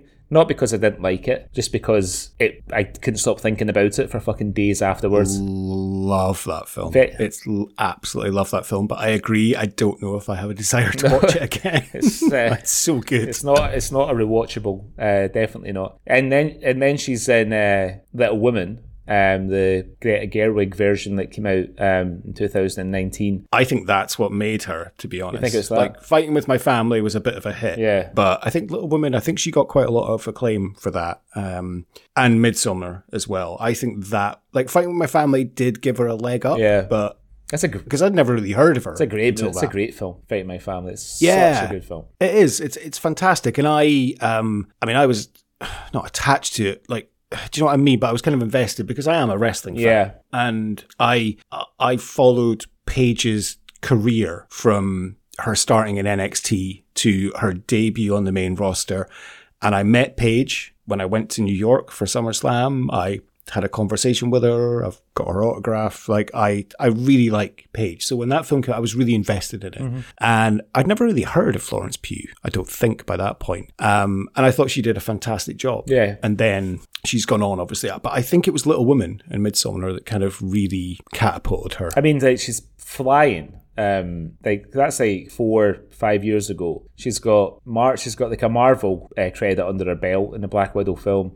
That don't worry, that don't worry, darling, the one with uh, Harry Styles in it, which I've not seen, but Yeah. apparently it wasn't as uh, as good as it was anticipated to be. It got it got panned a bit. No. She was in Oppenheimer last year, which I've still not seen. Not really that huge rush to watch it, to be honest. But um, I, No, I, I will end up watching it eventually. Um, and she's in um, the second uh, Dune film, which uh, I have seen the first one. Probably not in a hurry to see the second one, to be honest. I know our mutual friend uh, was quite excited about Oppenheimer and the first part of Dune. Um, didn't really do it for me, if I'm being honest. But uh, but yeah, she's got a, a big part in the second one. So Yeah, I watched the first Dune. I um I won't be watching the second one. I can guarantee that. um, as I've said, I think she's a really good actress. I really like her. Um, yes, I yes I fancy her, but I I I really do like her and think she's uh she is really good. And like I say, she kind of saves this film in a way. oh, massively. With who we haven't really spoken much about, Celia Imrie Yes. who kind of a national treasure in a way. Celia Imrie in terms of a British national treasure, Yeah. not a Scottish national treasure. Does a fucking great Scottish accent. Again, it fucking weirded me out though that you have English people doing American accents, you have an English person doing a Scottish accent. The only person that's himself in this film is fucking Cosmo, and it's because he's Cosmo. And, I'm coming back to Cosmo because I have a question about Cosmo later on. Cosmo doesn't compromise. That's why. Cosmo doesn't compromise exactly. you fucking get tanned out the window. If you're paying, if you're if you're paying for Cosmo, you get Cosmo. Um, Celia Imrie is uh ah she's just wonderful. You know, I remember her from you know Dinner Ladies, um, A- you know Acorn Antiques. Victoria Woods, Yeah. and yes, um, you know uh, a stable of that. And she's just one of those actresses that pops up in everything, and she's probably most well known for comedy, like you Mm. know Calendar Girls, and I think she's in she's in Bridget Jones, I think, and I think she's in she must be in like the Richard Curtis film. I'm Yeah. sure she's in like Four Weddings and Notting Hill or something, in like maybe a a small role, but probably more known for her comedic kind of talents. But she's great in this as well, like a really fucking sinister, evil cat. Yeah. And, uh, you know, she's got the mark on Jackson and, and the group. And yeah, I she's really good. She's got a great episode of Still Game. Oh, of course. Yeah, a really good episode of I Still forgot about that. I forgot all about that. Yes, she does. Ah, yeah. We'll go back and watch that. Yeah. But yeah, shout out to Celia Imrie. Yeah, I don't know if you've got anything more to say. Yeah, no, she's yeah. I mean, she's. I'm just looking because I thought there's something that's on. I've seen it advertised quite a lot. Uh, I thought she was going to be in it. It's one about some Lulu's in it, and as far as I can tell from the advert, it's like a Sky film, and she these women find this what they think is old whiskey or something, and they drink it, and it makes them young again. Um, but she's not. She's not in it. But Lulu's in it, so maybe we can cover it sometime. Haven't seen Lulu doing any acting for a while, so. Uh, but yeah, I mean, if you look at me, she's been she's been on the go for fucking. I mean, I'm scrolling down her IMDb. She's been on the go since 1971, like like working. She was in like the original Upstairs Downstairs in the mid 70s, you know. So she's been absolutely grinding it out, like her whole life. And she's in all the favourites. Like she's got she's got eight episodes of Bergerac. Obviously Highlander. She's in Highlander. She plays. Uh, Oh, yeah, of course. Yeah. she plays Taggart's uh, Taggart. She plays uh, uh, MacLeod's first fiance, I guess, until she turns against him Mm. she, when they think he's a devil. Um, she's got an episode of Taggart, of course. Um, Victoria Woods, Oranges Are Not the Only Fruit, which I know was a was a big was a big uh, sort of sensation when it came out in the early nineties. Uh, the Darling Buds of May, Van der Valk. she's fucking just in everything. Uh, but Yeah. she's great in this. been in so much stuff. Mm. Yeah, absolutely fantastic, and and not not in a chewing up the scenery sort of way either. Yeah. like it's very much a kind of a composed yeah, she's performance. solid. Could have gone over the top. Yeah. but yeah. She's brilliant. Yeah, I really enjoyed her performance in this. And as I say, apart from Florence Pugh and Cosmo, like probably the best thing about this film. Yeah, I mean, even like uh, Niall Greig Fulton, although he doesn't have any lines, but he's got great presence as uh, as Herman. You Yeah. know, like we, Yeah, we, true. we don't. You know, it's only we only really see him in focus in the sort of torture room. Um, but you know, like when when he's pulling Elliot out the car and all that, and you know what I mean, he's he's he's he's good. Like he's he's really good at it. I think it's just we don't see much of him. Um, of course, we should give like a mention to uh, Ian Lorimer Milne and a unsp- fucking who's got probably one of the most evocative faces I've seen after John Byrne. You know what I mean? He's like he just looks like somebody who holds up the bar and you don't annoy your local. um, you know, I think he's been acting very long, but he's uh, he's he's good as a drug dealer, even though he doesn't speak. And um, of course, I'm just trying to I've written their name down here. Catherine Howden as the nurse who who, who doesn't speak but has appears in everything. um, Yeah. uh, in one capacity or another. I mean, look, you know, I think the the, the, the film's sort of crutched by Pugh, McCole, Cosmo. Although Cosmo uh, Imrie, I don't think there's nothing particularly original about the plot of the film. You know, I'm sure we've seen shades of it in hundreds of other things that we've seen over the years. Yeah. That's right. Not I'm not taking anything away from the synopsis of it because it's what drew me to it. It's right up my street. But uh, I think it feels a little sort of independent filmy. Um, I'm, I'm, I'm surprised that uh, Netflix put uh, that Netflix have kind of kind of bought it. To be honest, uh, maybe they bought it. They may, might have bought it because they bought the Outlaw King and they liked Florence Pugh. Maybe I don't know. I mean, this is kind of in the early days, though, of Netflix productions, though. Yeah, wasn't it? yeah, So yeah. it was. It was kind of they were dipping their toe in the water, probably trying things. It's a horror film. They're always successful. Yeah. Florence Pugh's up and coming. Let's give this a try. Yeah. So Well- that might have been the reason they did that. That's what I'm saying. Like, I'm wondering if they liked her in Outlaw King and they saw that she was in this and thought, "Oh, she's a good actress. Let's uh, let's let's pick this up as well." Maybe. I mean, what what have been in terms of Netflix films? Because so this was 2018. Um, like a year later. Scorsese would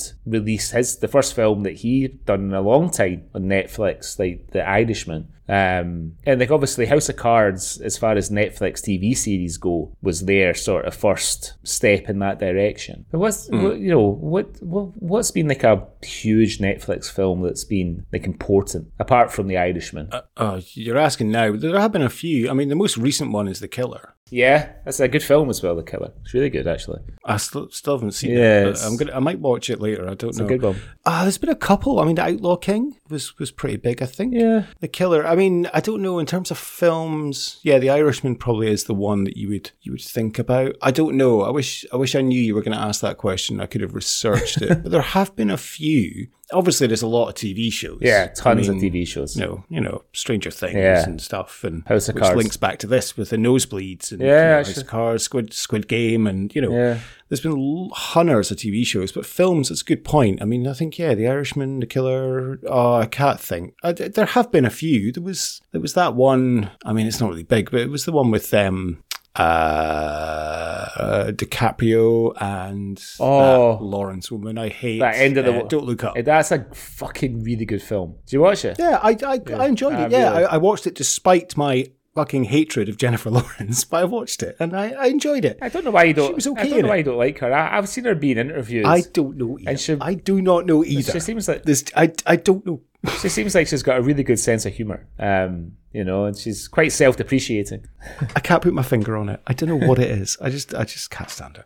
Um, Angela has the gift. Yeah. Um, her brother has the gift. Uh-huh. He finds out too late. Their mother, their mother had the gift. Yeah. Yeah. Mm-hmm. Does Cosmo have the gift? I mean, it depends. I mean, Co- Cosmo's got many gifts, but um, follow up to this. follow up to this. Is that the reason that Cosmo's drinking and putting whiskey in his coffee and swigging out the bottle to try and dull his powers? Or is it because he's traumatized at what has happened to his daughter and the way stuff's worked out? Or is it just because he's a Scottish pensioner?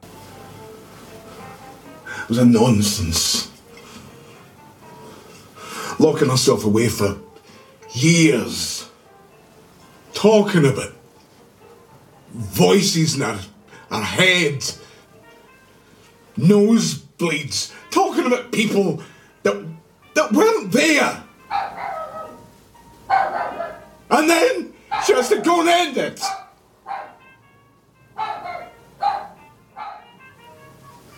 Your mother was afraid.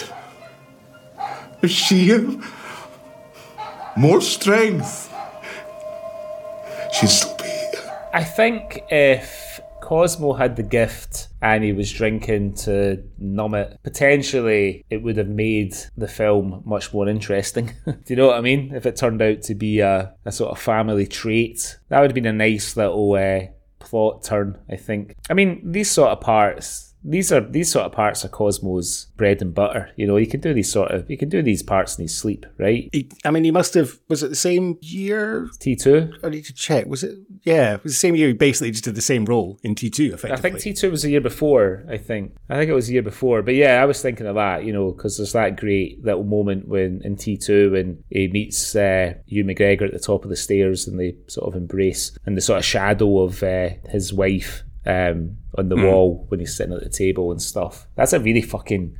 It's really and like I know we're not talking about T two, but that shot in the film because it's shot from the same mm-hmm. angle as in Trainspotting with the mum and dad at the table. To have the hmm. shadow of her is fucking really, really powerful. I mean that Danny Danny Boyle's just a fucking an absolute fucking brilliant uh, filmmaker.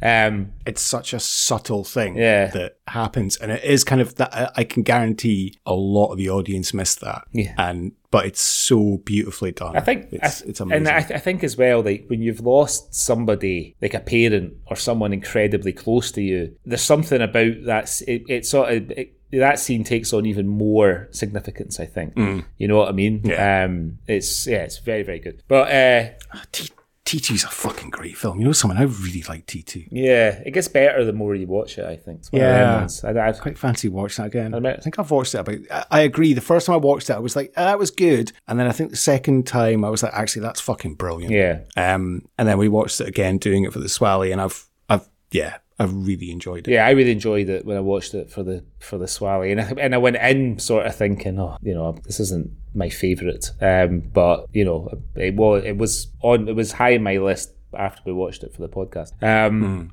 But yeah, I think you know, I think getting someone like Cosmo, even like you know the sort of long hair. Do you think he grew his hair out for the for the part? I think he just didn't give a fuck anymore. it was maybe for um, like, ah, it was probably for his Swords and Sandals film. Yeah, it's probably just, yeah. He's come off the set of Troy or something, and he had hair down to his arse. And he was like, "I'll just cut it up to my shoulders, and then I'll look like a like an old Jakey granddad." And don't worry, me asking if Cosmo has the gift um, was not a, a way for me to shoehorn in doing like a Cosmo seance episode or anything like that. Like him, Mrs. Cosmo, Barbara Rafferty, Alex Norton round the table holding hands, trying to summon the ghost of Gerard Kelly or something. Like, don't worry, I wasn't thinking about that. So sorry, listeners, that's all you're getting on that. But I maybe, maybe for Halloween. I could I could sort of see Cosmo sort of pouring cold water and on that kind of thing. I, I, I, don't, I, don't, I don't I don't think it's got any time for that. You know, I think Cosmo's very much uh, when you're deed, you're deed. That's it. You know what pissed me off the most about this film? Like it really fucking annoyed me. is you mentioned earlier uh, the scene where Beth is kind of hurriedly packing a bag because she's going to leave Jackson. Yeah. And we're in Jackson's room and he's got all these film posters up, kind of, or uh, music posters, and he's got a dartboard on his wall. That dartboard has never seen a dart in his entire life because it looked, it had three darts stuck in it, but all the rest of the board was completely untouched. Like that, that dartboard is never seen. They've set dressed that, stuck those three darts in that place, and that's it. That's the only three holes in that board. And for some reason, that really fucking annoyed me. So Jackson is alive in 1986. He's got financial problems. He's at university with other university students, so you have to assume there's a degree of intelligence there. Why the fuck did he not just go on bullseye? He could have been practicing his darts. right? He could have been he could have been the thrower. We really practiced these darts. He could have got one of his clever pals. Like I could see Elliot being pretty good at general knowledge. You know, Elliot goes on, and answers the questions. Jackson Jackson uh, throws the darts for the categories. Fucking fifty. It's fifty pounds a correct answer. Fifty pounds, Nicky. Yeah. Yeah, I can just see Jim Bowen. Like, so, so, so, Elliot and Jackson, what, what, what do you do? Oh, we're ghost hunters. Oh, all right, fantastic. Ghost hunters. do- You know, are you having a laugh? I did see Jim Bowen in an episode of Bullseye the other week um, roasting this woman who was talking about a diet that she'd been on and she was a bit overweight and it's fucking it's like sort of roasting a bit. I was like, oh, oh, I'm surprised they left that one in. Oh dear. I think overall we're kind of like it's okay if you've got an hour and twenty eight minutes to spare. Give it a watch. It's worth it for Florence Pugh. Yeah. It, it you know she is great. Um. There are a couple of good little scary moments, like the one we mentioned with the mannequin when when she has having a dream about her mum um, and stuff. You know, they're all they're all quite good moments, but I think it's it's one for the Pugh fans. I would say, you know. Uh. Okay. Uh. Yeah. Let's stick it through the awards. Uh. What have we got? Okay, well, our first award, as always, uh, is the Bobby the Barman Award for the best pub. There's only one pub, and it's the Nightclub that looked like it was 1996, not 86. Well, do, Yeah. do you know what? I'm going to take you there when we're in Glasgow because that is nice and sleazy's at the bottom of Sauchiehall Street, and it's a pub. Ah, It- It's a pub and live music venue. It's not a nightclub. You know, we're only in Glasgow for one day, Greg, and we're fitting a lot in. Like, the time we get there, it'll probably be about midday, like maybe 11 o'clock. Yeah. And you're wanting to do a Tennent's lager tour. Yep. We need to have a coffee with um, Ali from Scots Way, and we need to. You're going to take me to Sleazy's, so uh, we've got a lot to fit in, and we'll have a fucking six foot four grumpy lump with us who be having to drag around. fucking Herman. Hello. Shut up, Herman. Uh, all right, moving swiftly on. Uh, so then, the James Cosmo Award for being everything Scottish. I mean, It goes to Cosmo. Has to. Yeah, of course. Can't, can't give it to anything else. However, I mean, with this appearance, Stephen McCole is creeping up the Swally tally. Yep. However, I think because it's named after him, if Cosmo is in something, you can't give it to anyone else. I've given a wee sort of acknowledgement to Catherine Howden um, because she was with Cosmo Hmm. in uh, Get Juked as well. If you remember, she played uh, one of the Yes. one of the farmer's friends in the barn. and They're all listening to the tape. The next one, then, so I've got two for this: uh, the Jake McQuillan Your Teazoot Award. What'd you go for? Um, I went with Ang- Angela sticking the screwdriver into Mrs. Green. I went with that for my Teasu award. What about you? Uh, well, I've got two. I've written uh, Herman plunged. That's when Elliot um, Yeah. uh, plunges Herman. I've also got Beth going through the windscreen because that was quite unexpected and a good advert for seatbelts. Uh, the 1980s. That's very true. Yeah. Yeah, very true. The next one then is the Ewan McGregor Award, the Ewan McGregor Award for gratuitous nudity. Sadly, um, well, I'll cut that out. But there's uh, yeah, there's no there's no nudity in um, in this film. Um, Moving on then, the Francis Begbie Award for gratuitous swearing. It's not the sweariest film. There's a couple of Fs and Jeffs. Um, Yeah, there's a couple, but the one that I appreciated the most and I found the best use of swearing and made me laugh is Elliot's gone through the floor and Angela gets down there and looks at his ankle and she says, It's fucked. yeah, so I've written that down. Um, I've also got a, I've also got a get the fuck away. Yeah, that was sort of it. But yeah, I did like that. It's fucked. It's always good when people say it's fucked. Yeah. It's just such. Yeah. It's just such a good. Uh, it's just such a good descriptive word. Um. So the next one, I'm ashamed to say, I couldn't find anything. I couldn't find anything on this that I would say on a podcast for archetypal Scottish moment. But there's unfortunately there's nothing overtly Scottish. I don't think about this film. Cosmo Co- smuggling from a bottle of whiskey Yeah. was literally the most Scottish thing I could find. Like there was, there's nothing. Yeah. There's hardly anything that is archetypally Scottish No. or that we would say. So Cosmo having a bit of whiskey in his coffee in the morning, being a Scottish pensioner. Um, Yep. that's all I could come up with. the criminally insane being at liberty, potentially. Maybe. yeah. All right, and then the last award, then the the Big Tam Award, Sean Connery Award.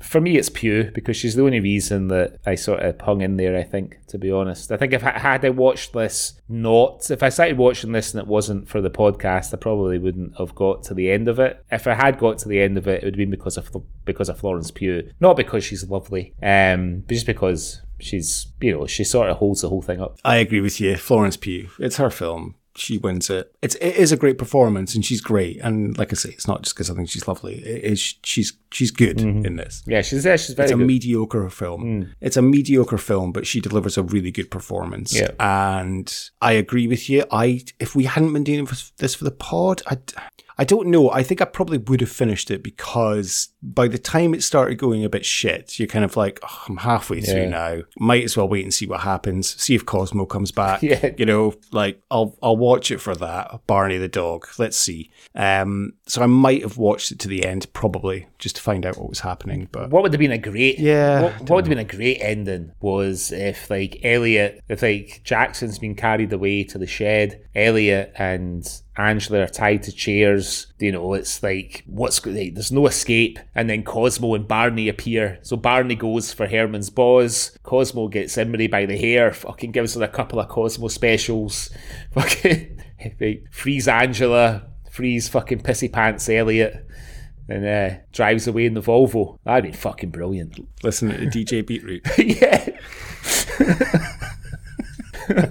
yeah. That was only 1986. Sorry, it's too early for a DJ Beetroot. Uh, yeah, you're right. That would have been. It did cross my mind. That would have been a fantastic end if Cosmo would come in and save the day. Yeah. yeah, brilliant. Left fucking Barney's left Herman greeting in the ground, clutching the bloody patch where his bollocks used to be. Cos- Cosmo's got Angela over one shoulder, Elliot over the other. Into the Volvo, down the road. Credits. Any- Sorted. Home in time for bullseye. Yeah, home in time for bullseye and tea that's half tea, half whiskey. Right. Anyway, it's it's it's not often that we do something that neither of us have enjoyed that much, but uh, always a, there's always a first, I suppose.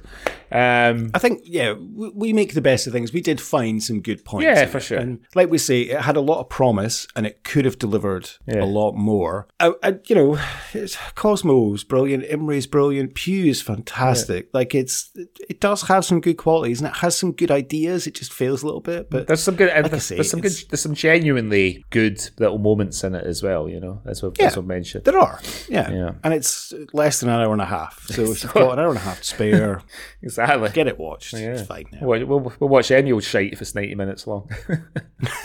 anyway, anyway, uh, that was Malevolent. You can find it on Netflix. It's a Netflix exclusive. Um, although, if you live in the Middle East, evidently you won't find it on Netflix. You have to resort to other sort of dishonest means to find it. Um, but anyway, that's what it is if you want to watch it. Anyway, it was my choice, uh, Malevolent. So that means that the bottle spins back to you. What we're watching for the next episode. Uh, thanks, Greg. So next time I'm going to pick a TV series, but don't worry, it's only a two-parter. Okay. So because I know you're going on your travels, so um, it's only two hour-long parts. So I'm not going to make you watch too much, and it's something I've wanted to do for a while on the podcast, but um, and I haven't seen it yet. Okay. So I don't know how good it is. However, I have read the book that it's based on. Which was incredible. So, we're going to a 2022 TV series on the next episode, and I'm going to give you a cast list of Martin Compston, Tony Curran, Ashley Jensen, Stephen McCole, Elaine C. Smith, and Carl Mackinich as we look at the BBC adaptation of the Andrew O'Hagan novel Oh, Mayflies. I've been meaning to watch this for a long time, so I'll look forward to it. Have you read the book? I've not read the book, and I'm wondering if I should maybe grab the book to read my travels. I would advise you to read the book first Okay. because the book is incredible. And I haven't seen the TV series yet, but having read the kind of synopsis, I think it's Pretty close. it- it's a little bit different. Oh, different. okay. Um, I, no, I think I, I, it's very close, but I think it's I, can't give away too much Okay. right now. Okay. Um, I would highly recommend you. It's it's not a, a, a very it's not a long book if that makes sense. Um, uh, you could you could easily read it, and and it's only two parts, so it's only two hours the TV series, so you could watch it. And we've got like three weeks before we record the next episode, so you've got plenty of time Okay. to, to read. But yes, get I highly recommend read Mayflies and then watch it. Okay. Um, you won't you won't regret it. Okay. Cool. And we can speak about it next week in Brussels. we can. Um, okay. right. Right. Thank you very much, everyone, for listening. Hope you enjoyed the show. If you want to get in touch with us, you can. You can email us on cultureswally at gmail.com. And you can follow us on the socials. We're on Insta at cultureswallypod. We're on X, formerly known as Twitter, at swallypod. And we have a wonderful website as well, don't we, Greg? We do. You can find us at uh, cultureswally.com um, for lots of, well, not lots of, but some uh, content about Scottish media um, and links to other socials. We're working on building out the content, so maybe by the time we record the next episode, there'll be something new in there. But come and check us out regardless. Yeah, that's it. Great. Wonderful. Right. Um, I will speak to you in a minute because as we're recording this, it's 20 past five my time on a um, Saturday. And I'm pretty certain we're going to be um, watching Gladiators in like an hour or so and texting each other. Indeed so we are. Um, Did you see? I'll speak to you then. Did you watch that little uh, Twitter thing about the British gladiator names? And stuff like I did, yeah. Ripper Steps and did. carpet carpet burn, something like that. Really funny. Some of them were very, very good. I did enjoy that actually. That was good. Sorry, I forgot to reply. Yeah, that did amuse me. Um, but yeah, looking forward to that. Uh, Okay, then, I Right. see you next Thursday, as they say. Well, they say Tuesday, but Next- we can say Thursday. Friday, I think. Oh it? yeah, it's Friday. Yeah. Oh fuck, it didn't work then. yeah, it doesn't work. That's not a yeah. All right, I'll see you. Ne- I'll see you next Friday then. yeah. See you next Friday. All right, uh, but we will see all of you listeners um, two weeks on Thursday. so yeah. when the next episode drops, which will be Mayflies. All right. Okay. Till next time, Greg. Till next time. It's a curse. I should have seen it. It's my fault. No, there's nothing you could have done. Jackson, he. I'm coming over.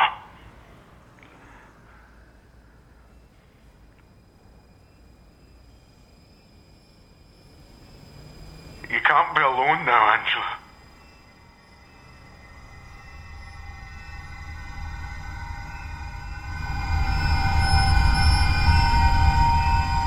I'm not alone.